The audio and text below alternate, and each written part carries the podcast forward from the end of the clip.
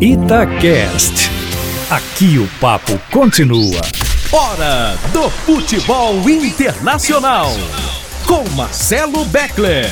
Senhoras e senhores, meu respeitável público, o podcast de futebol internacional da Rádio Itatiaia está aqui para vocês.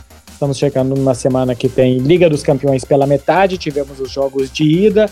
A gente está gravando isso logo depois de uma derrota do Barcelona de tanta gente no Campeonato Espanhol que podia dar ele a liderança do campeonato, mas hoje nada disso é notícia. O que é notícia primeiro é que Léo Figueiredo deu uma pipocada daquelas, daquelas, meteu um atestado dor de garganta, não sei o que, mandou um áudio com voz de Robocop. E a gente, por isso, mas nem devia ser por isso, mas por isso a gente tem uma estreia aqui hoje. Jéssica. Fala, Jéssica. Olá! É, o Léo pipocar já é normal, né, gente? Essa é a verdade. E eu acho que se, o, se ele tivesse. Se o jogo do Barcelona tivesse sido ontem, ele não ia pipocar. A garganta melhorava. Perdeu, Panzi, perdeu. Panzi, rapidamente, boa tarde. Boa tarde, Beckler. Boa tarde, Jéssica Moreira. É, pois é. Então, assim, começa a se apresentar. Eu disse Jéssica, eu não sei o seu sobrenome, eu sei que você trabalha no departamento de esportes da Itatiaia, mas fala o que, que você faz, o que, que você está fazendo aqui, por que, que você quer falar de futebol internacional, o que, que você acompanha. Se apresenta, Jéssica, para o nosso público. Maravilha. Ô, Beckler, vou te pedir para me chamar de Queca, pode ser? Então, a partir de é agora... É como as pessoas me conhecem. Eu uhum. sou coordenadora de redes sociais aqui na Itatiaia, mas como a maioria das pessoas, eu não nego que o meu amor é o esporte, é o futebol. Então eu sou também colunista de Cruzeiro e Atlético. Depois dos jogos eu faço o meu comentário no, nas redes sociais e no site da rádio. E quando alguém pipoca, eu pulo uhum. dentro de uns podcasts por aí. Boa, ô Keka, como que começou a sua, o seu gosto, a sua paixão pelo futebol? Ô Beckler, antes da Keka falar, é só hum. deixar claro que quando eu crescer eu quero escrever como ela, tá? Ai, gente. Ah, no, no ar é tudo lindo. eu, ela, ela escreve bem demais, cara. Eu tenho raiva de quem escreve bem. Tenho pois raiva, é, porque as palavras são iguais para todo mundo. Também. As palavras são iguais para todo mundo e tem gente que usa muito melhor do que eu. Mas aí eu já não consigo falar tão bem. Então, assim, aí vocês ganham na fala, então fica um a um. mas, mas fala como é que são as suas referências, como que você começou a gostar, é, como que você foi introduzido ao futebol. Ah, é, desde criança, aqui em Minas é difícil não gostar de futebol. Como eu sou do interior da cidade de Barroso, por isso o sobrenome, é, lá as pessoas torcem mais para os times do Rio. Meu pai, então, torce para o Fluminense, minha mãe torce para o Flamengo. E, e, eu... você veio Botafogo, né? Pra você ver como é que são as coisas. é, e pra, pra ninguém me xingar, ter dó de mim, eu vim Botafoguense. Brincadeira. Eu sou atletique de São João Del Rei, brincadeira de novo. Aí eu jogava bola, então. É aquela coisa, quem gosta de, de jogar, mas não tem talento, quer continuar no futebol de outras maneiras. E foi assim comigo. Então, vira, jo eu gosto vira jornalista, né? É, ela vira acabou de falar que a gente não tem talento né, com a bola nos pés, do Beck. E olha que ela nunca me viu jogar e acertou, Panzi. É, em relação a mim também, acertou na mosca. Você sabe que quando eu vou jogar futebol aqui em Barcelona, as pessoas perguntam de onde eu sou, eu evito o máximo falar que eu sou brasileiro. Porque eles esperam uma outra coisa que não vai vir. É, melhor não falar mesmo. Favor, Fala que você é, é chileno, Isso, peruano. É. Outro dia eu tava vendo uma, uma live da Clara Albuquerque com as vibradoras. Agora não sei se as vibradoras ou se eram as donas da bola. É engraçado que elas falaram a dificuldade de ter referências mulheres para as meninas. A referência da Clara era é, o irmão dela e eram jogadores de futebol masculino. Com você aconteceu a mesma coisa, Keka? Mesma coisa. Meu pai, meus primos, sempre joguei bola com os meninos. E depois, quando eu fui jogar com as meninas, era uma hora só, onde eu jogava de menina e o resto do dia o resto do dia era jogos masculinos. Então eu jogava uma hora com as meninas e ficava no gol para os meninos só para continuar jogando. E ainda deixa a coitada para tomar bolada mais forte depois dos meninos. é verdade. Mas eu acho que eu acho que isso tá mudando. Essa semana, por exemplo, no final de semana a gente teve semifinal da Liga dos Campeões feminina. Teve Bayern de Munique e Chelsea, o Bayern ganhou do Chelsea 2 a 1 e teve Paris Saint-Germain e Barcelona, o primeiro jogo foi empate por 1 a 1 E teve uma grande repercussão aqui na Espanha, que o Barcelona está mais uma vez em semifinal e na França também. Então, aqui tá pegando, Panzi, que futebol feminino tenha mais espaço na mídia, que se fale mais dele, e que também as pessoas comecem a gostar mais e tal, porque antigamente sabia o nome de jogadores, agora que todo mundo já fala, pô, Alec Mertens tem que jogar mais pelo lado, Alex Seputela está muito atrás, a Oshuala tem que recuar mais para receber a bola. É, ainda bem, né? É, Aqui ainda bem. Desculpa, Diga, Keka. Não, pode falar, Keka. É só porque aqui no Brasil isso tem acontecido desde a Copa de 2018, 18, né? 19. 19, perdão. Feminina mas por uma construção social e até das marcas, elas estão entendendo que, que as mulheres estão se engajando mais no futebol e, e puxando ele também mais socialmente para poder fazer parte desse crescimento. É, aqui no Brasil chama atenção que muitos veículos de comunicação falam do futebol feminino, ah, precisamos é, falar do futebol feminino, precisamos investir, mas a maioria deles, assim, imensa, esmagadora, não transmite absolutamente nada de futebol feminino, porque comercialmente ainda não vende aqui no Brasil. Eu queria saber de você, Beckler, você falou que está começando a pegar na Europa, é, aí houve em algum momento uma obrigação para os clubes terem futebol feminino, como tem acontecido aqui, por exemplo, para jogar Libertadores, a Comebol obrigou aos participantes a ter time feminino. É, aí na Europa aconteceu algo parecido ou foi mais natural? Não, foi espontâneo. Alguns têm mais tradição. Barcelona e Atlético de Madrid, por exemplo, aqui na Espanha, é, tem já times há, há bastante tempo. O, o, Barcelona profissionalizou a sua estrutura de futebol feminino já tem alguns cinco anos mais ou menos, que é para que as mulheres possam ter a mesma estrutura de fisiologista, é, questão de viagem, de nutrição, a mesma estrutura que o time masculino tem, porque antes era um departamento amador do clube. Por exemplo, o hockey não é profissional no Barcelona, mas é um time bom de hockey que o Barcelona tem. Sabe, sei lá por que eles jogam hockey, mas eles jogam. Então, o futebol feminino passou a ter aqui a mesma o mesmo tipo de segmento, de importância que o futebol masculino, que o futsal, que o basquete, que são as outras seções maiores. Mas o Real Madrid mesmo só começou a ter um time esse ano. O Real Madrid ainda não tinha um time de futebol feminino, tal. Começou. O Barcelona pelo investimento está muito à frente de todos. É, campeonato espanhol ele tem só vitórias, acho que são 25 vitórias, com 4 gols tomados e acho que 115 gols marcados, alguma coisa assim. É uma barbaridade o que é o Barcelona aqui na Espanha. É, mas é por interesse. Acho que as pessoas estão se interessando mais, as pessoas querem ver mais. Quando tem boas jogadoras e tal, os jogos realmente são bons. Eu assisti o Barcelona Paris Saint-Germain na semana, foi um, um, muito bom jogo. Então, por interesse, que está crescendo, e um público diferente, de mais famílias, mais gente jovem e tal. É, porque eu já cobri jogos de futebol feminino aqui, o público é claramente distinto do futebol masculino. É, tem, tem alguma diferença. Tem, tem duas coisas que eu acho sobre o, o, o avanço do futebol feminino, que são uma, eu não gosto de quando coloca uma transmissão só de mulheres, porque é futebol feminino. Se as mulheres são boas, que elas transmitam os jogos dos homens. Eu não acho que tem que ser assim, ah, é, é o playground das mulheres no jornalismo, sabe? Não. Concordo. Que coloque uma mulher para narrar, para comentar, para reportar. Também. E que coloquem os homens, que os homens também têm que entender do masculino, vocês não acham? Do, do é, feminino, perdão. Homem narra vôlei feminino, homem narra basquete feminino, mulher tem que narrar basquete masculino é, vôlei masculino e futebol masculino também. Se tem competência, por que, que vai ficar só no feminino? Isso não existe. E acaba né? mantendo a separação entre um e outro, né? Exatamente. Claro. Exatamente isso. E outra coisa que, que eu acho curiosa e que eu também não gosto é a comparação entre as mulheres e os homens. É que falar que uma grande jogadora é o Cristiano Ronaldo das mulheres. Não, ela é, é a Oshuala das mulheres. Ela é a Like Merlin das mulheres. Ela é a formiga das mulheres. Ela não precisa ser comparada com um homem para mostrar que ela é muito boa. Agora, para ser honesto, o futebol feminino ainda não me pegou aqui no, no Brasil, não só o futebol feminino brasileiro, mas sul-americano, que, que, aliás, eu acho que aqui no Brasil é melhor que na América do Sul, está engatinhando no resto da América do Sul. O Chile tem aparecido para o futebol mundial feminino, mas mesmo europeu, eu confesso que ainda não me pegou muito não, é, e eu tenho me policiado para tentar assistir mais, acostumar, porque cada vez menos é, consigo ver a diferença. Eu assisti a Copa do Mundo e gostei demais do nível. Gostei mesmo. Só que eu ainda não, não criei o hábito de assistir futebol feminino ou acompanhar. O brasileiro com o futebol feminino é, é a mesma coisa que ele tem sido nos últimos.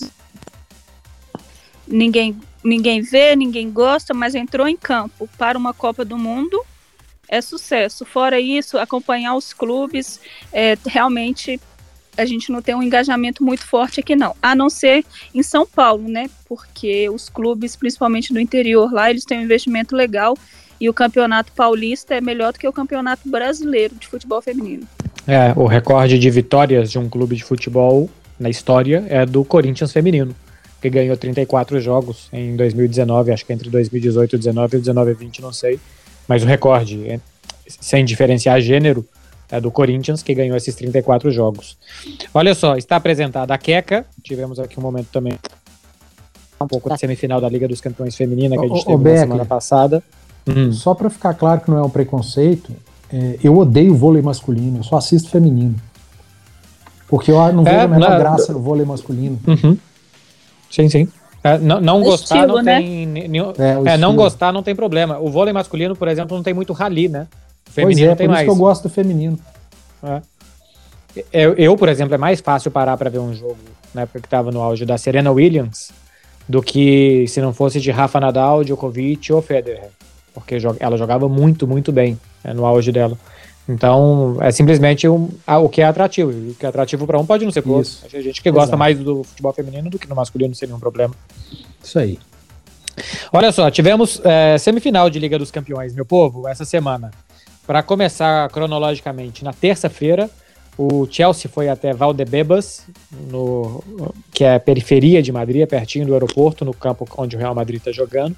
Saiu na frente e o Karim Benzema empatou no final das contas, todo mundo pareceu satisfeito. O Chelsea, porque empatar com o Real Madrid, se fosse antes de começar o jogo, o Chelsea firmava esse 1 a 1 e o Real Madrid, pelo que foi o jogo 1 a 1 também, saiu vivo dessa partida.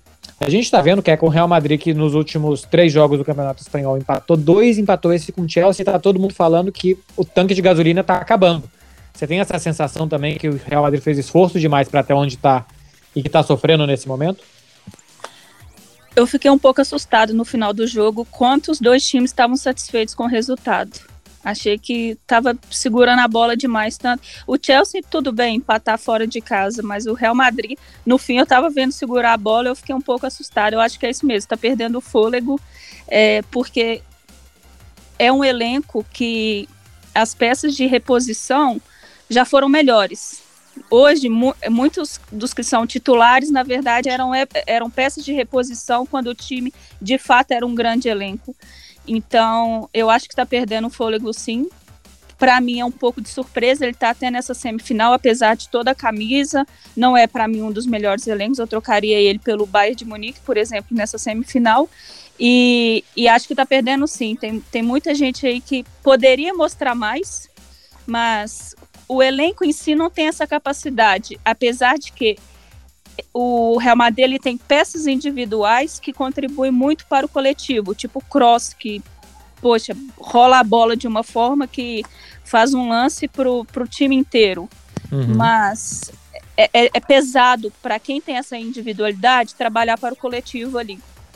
Sim, é, tem um, um ditado que falam aqui na Espanha que é o seguinte: para matar o Real Madrid, você mata duas vezes, enterra e dá mais um tiro para garantir, Panzi. Porque se você não mata o Real Madrid, você vai se dar mal. E foi o que o Chelsea não fez, né? É, é, eu fiquei com essa impressão também, culpa também do Timo Werner, né? Como é bom para perder gols feitos o, o Werner. Impressionante, tava, se eu não estiver enganado, estava 0 a 0 quando ele perdeu um gol feito e em seguida o Chelsea Isso. fez 1 a 0 é, O primeiro tempo do Chelsea, Beckler, o, Chelsea poderia ter vencido por mais gols. Ele, deve, ele, poderia, ele enfiou a faca e deveria ter rodado no primeiro tempo. E acabou desperdiçando oportunidades, deitado na vantagem. E, e o segundo tempo eu acho que foi um pouco mais equilibrado. Ainda achei o Chelsea superior, controlando mais o jogo.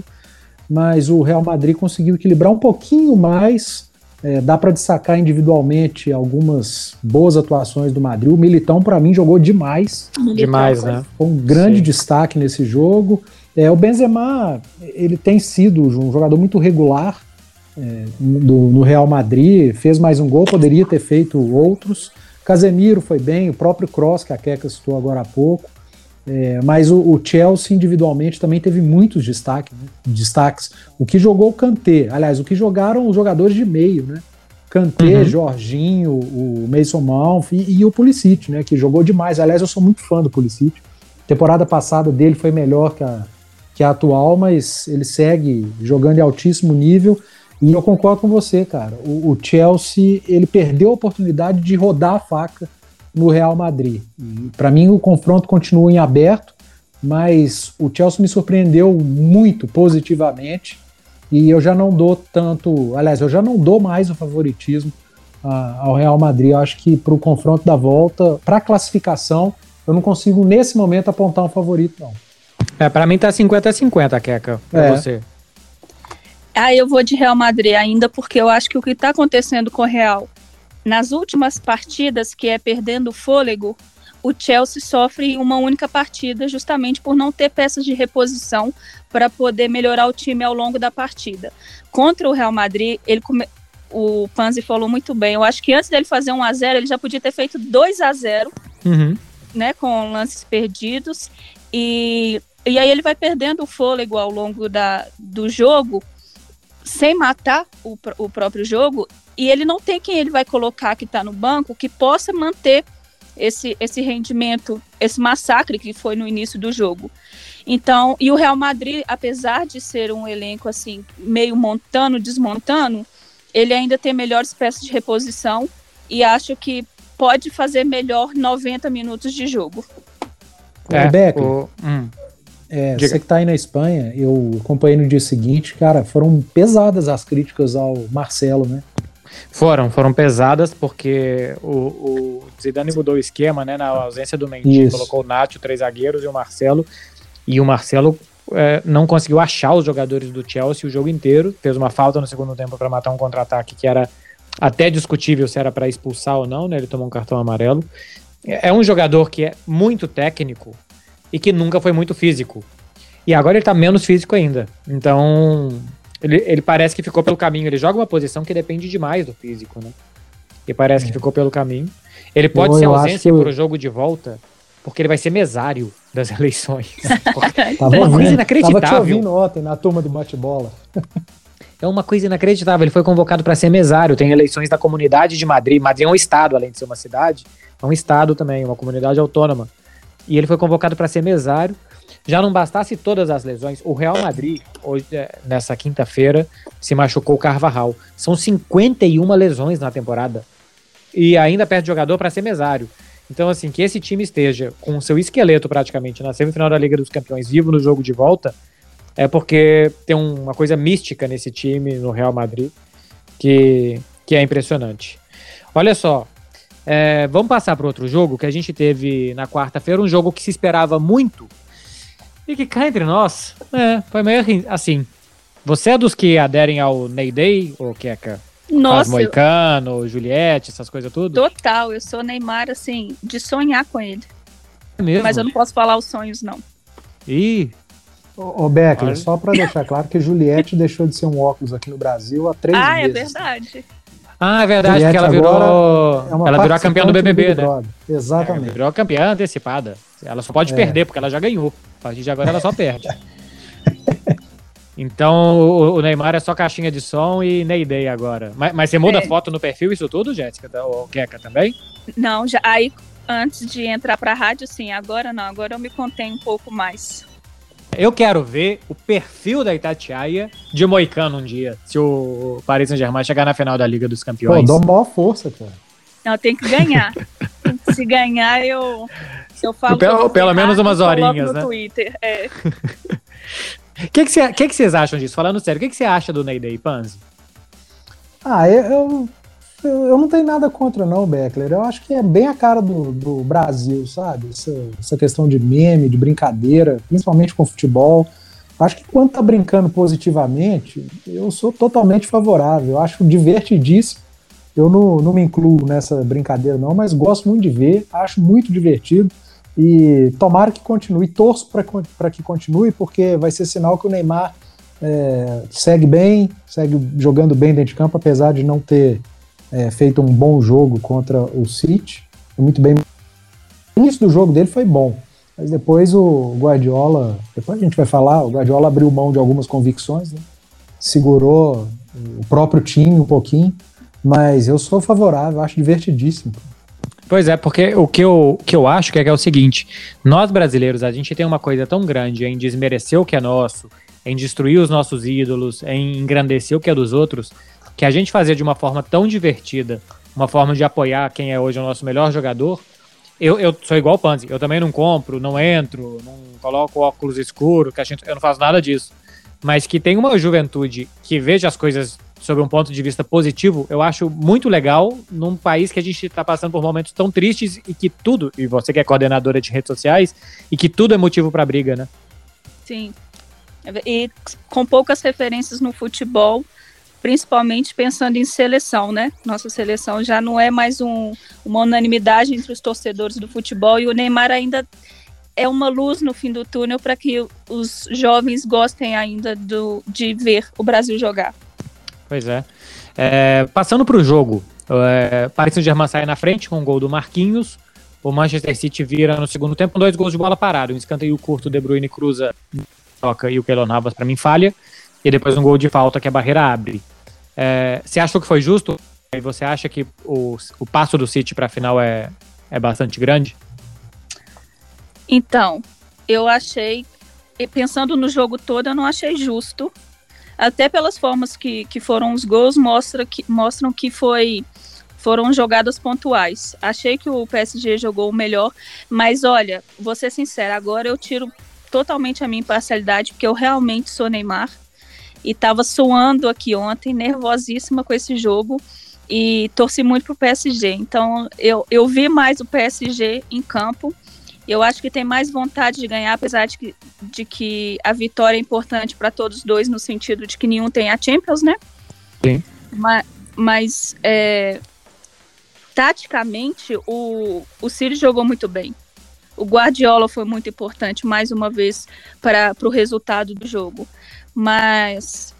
E por isso chega melhor né, nesse segundo jogo. Mas eu ainda confio na individualidade do PSG apesar desse elenco infinitamente melhor em termos de coletivo que o City tem, né? E brincando que do, do dia do, do Ney Day, né? Ontem, na verdade, foi De Bruyne. Foi o De, De Bruyne, foi, foi o De Bruyne. Que fez um gol. É, Neymar e Di Maria são ótimos, mas sem a bola é difícil que eles joguem futebol, né? E o que o Guardiola fez foi esconder a bola desses jogadores no segundo tempo. É, exatamente. O Guardiola é. Tem... O, o Beckler. Ah, se você não, quiser, né? existe. É, não, mas eu não vou querer, não, porque eu teria que raspar a cabeça, eu morro de medo de não crescer de novo. Eu vai ficando velho. então, eu não vou lançar o Pep Day, não, mas muito fã do Guardiola, já falei isso 200 mil vezes. E quando você vê um treinador como o Guardiola, do tamanho dele, com, com um elenco espetacular que ele tem em mãos, escolhido a dedo, durante um jogo abrir mão um pouco da, das suas convicções, das suas convicções ali de ter a posse lá no campo adversário, de dar campo ao adversário, enfim, ele abriu um pouco mão disso, é, tocou bola até no campo defensivo em, vários momentos do, do jogo, justamente para tirar essa. para manter a posse, ainda que não fosse no campo ofensivo, mas para tirar a bola do Neymar, do Di Maria, para não dar campo para o Mbappé. Então, é, da metade do primeiro tempo até o final do jogo, ele preferiu tirar o conforto do adversário do que usar mais das suas convicções, que é o que a gente está acostumado a ver nos times do Guardiola, e deu muito certo. O, o City já não estava conseguindo, estava com muita dificuldade de criar. N não é uma é, especificidade desse jogo. Ele tem essa dificuldade em determinados jogos, muito porque os adversários se fecham muito. É, mas como estava tendo essa dificuldade e Neymar, de Maria, como você disse, com, com a bola no, nos pés, eles são é, espetaculares. O Guardiola falou: ah, por que não então abrir um pouco da é, mão das minhas convicções e tentar tirar o conforto do adversário? Foi o que ele fez, e aí a bola parada e uma falha do Naves, eu concordo, acabaram decidindo o jogo. Eu acho que foi justo o resultado, assim como qualquer outro seria uma vitória justa, simples do, do PSG, um 2 a 1 para o PSG, ou até mesmo um empate em 1 a 1 Acho que foi um jogo muito igual, mas que o Guardiola acabou sendo um pouco mais inteligente e, e tirou proveito disso. É, é o, o Mbappé tocou na bola 18 vezes. Ele tocou na bola menos do que o Ederson, goleiro do Manchester City. Impressionante como ah, teve dificuldade de se encontrar logo depois que sai o segundo gol do City. O Neymar faz uma falta que é um bico no Rubem Dias, que dá pra ver que é total frustração. Porque uma coisa que você seja muito bom e que você queira muito jogar, então a hora que você tem a bola, você sabe que você vai partir para cima, que você vai para um contra um, que você vai colocar na frente vai ter velocidade. Outra coisa é que você não tem essa bola quase que em momento nenhum.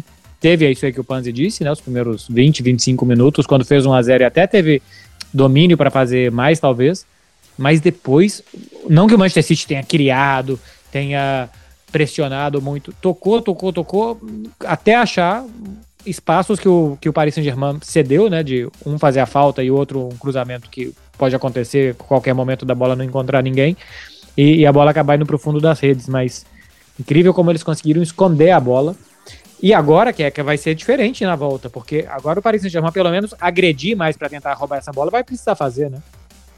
É, e aí entra mais esse psicológico do Neymar, que a gente sabe muito bem como, como é quando está perdendo e já vai começar com o jogo perdendo, então isso complica.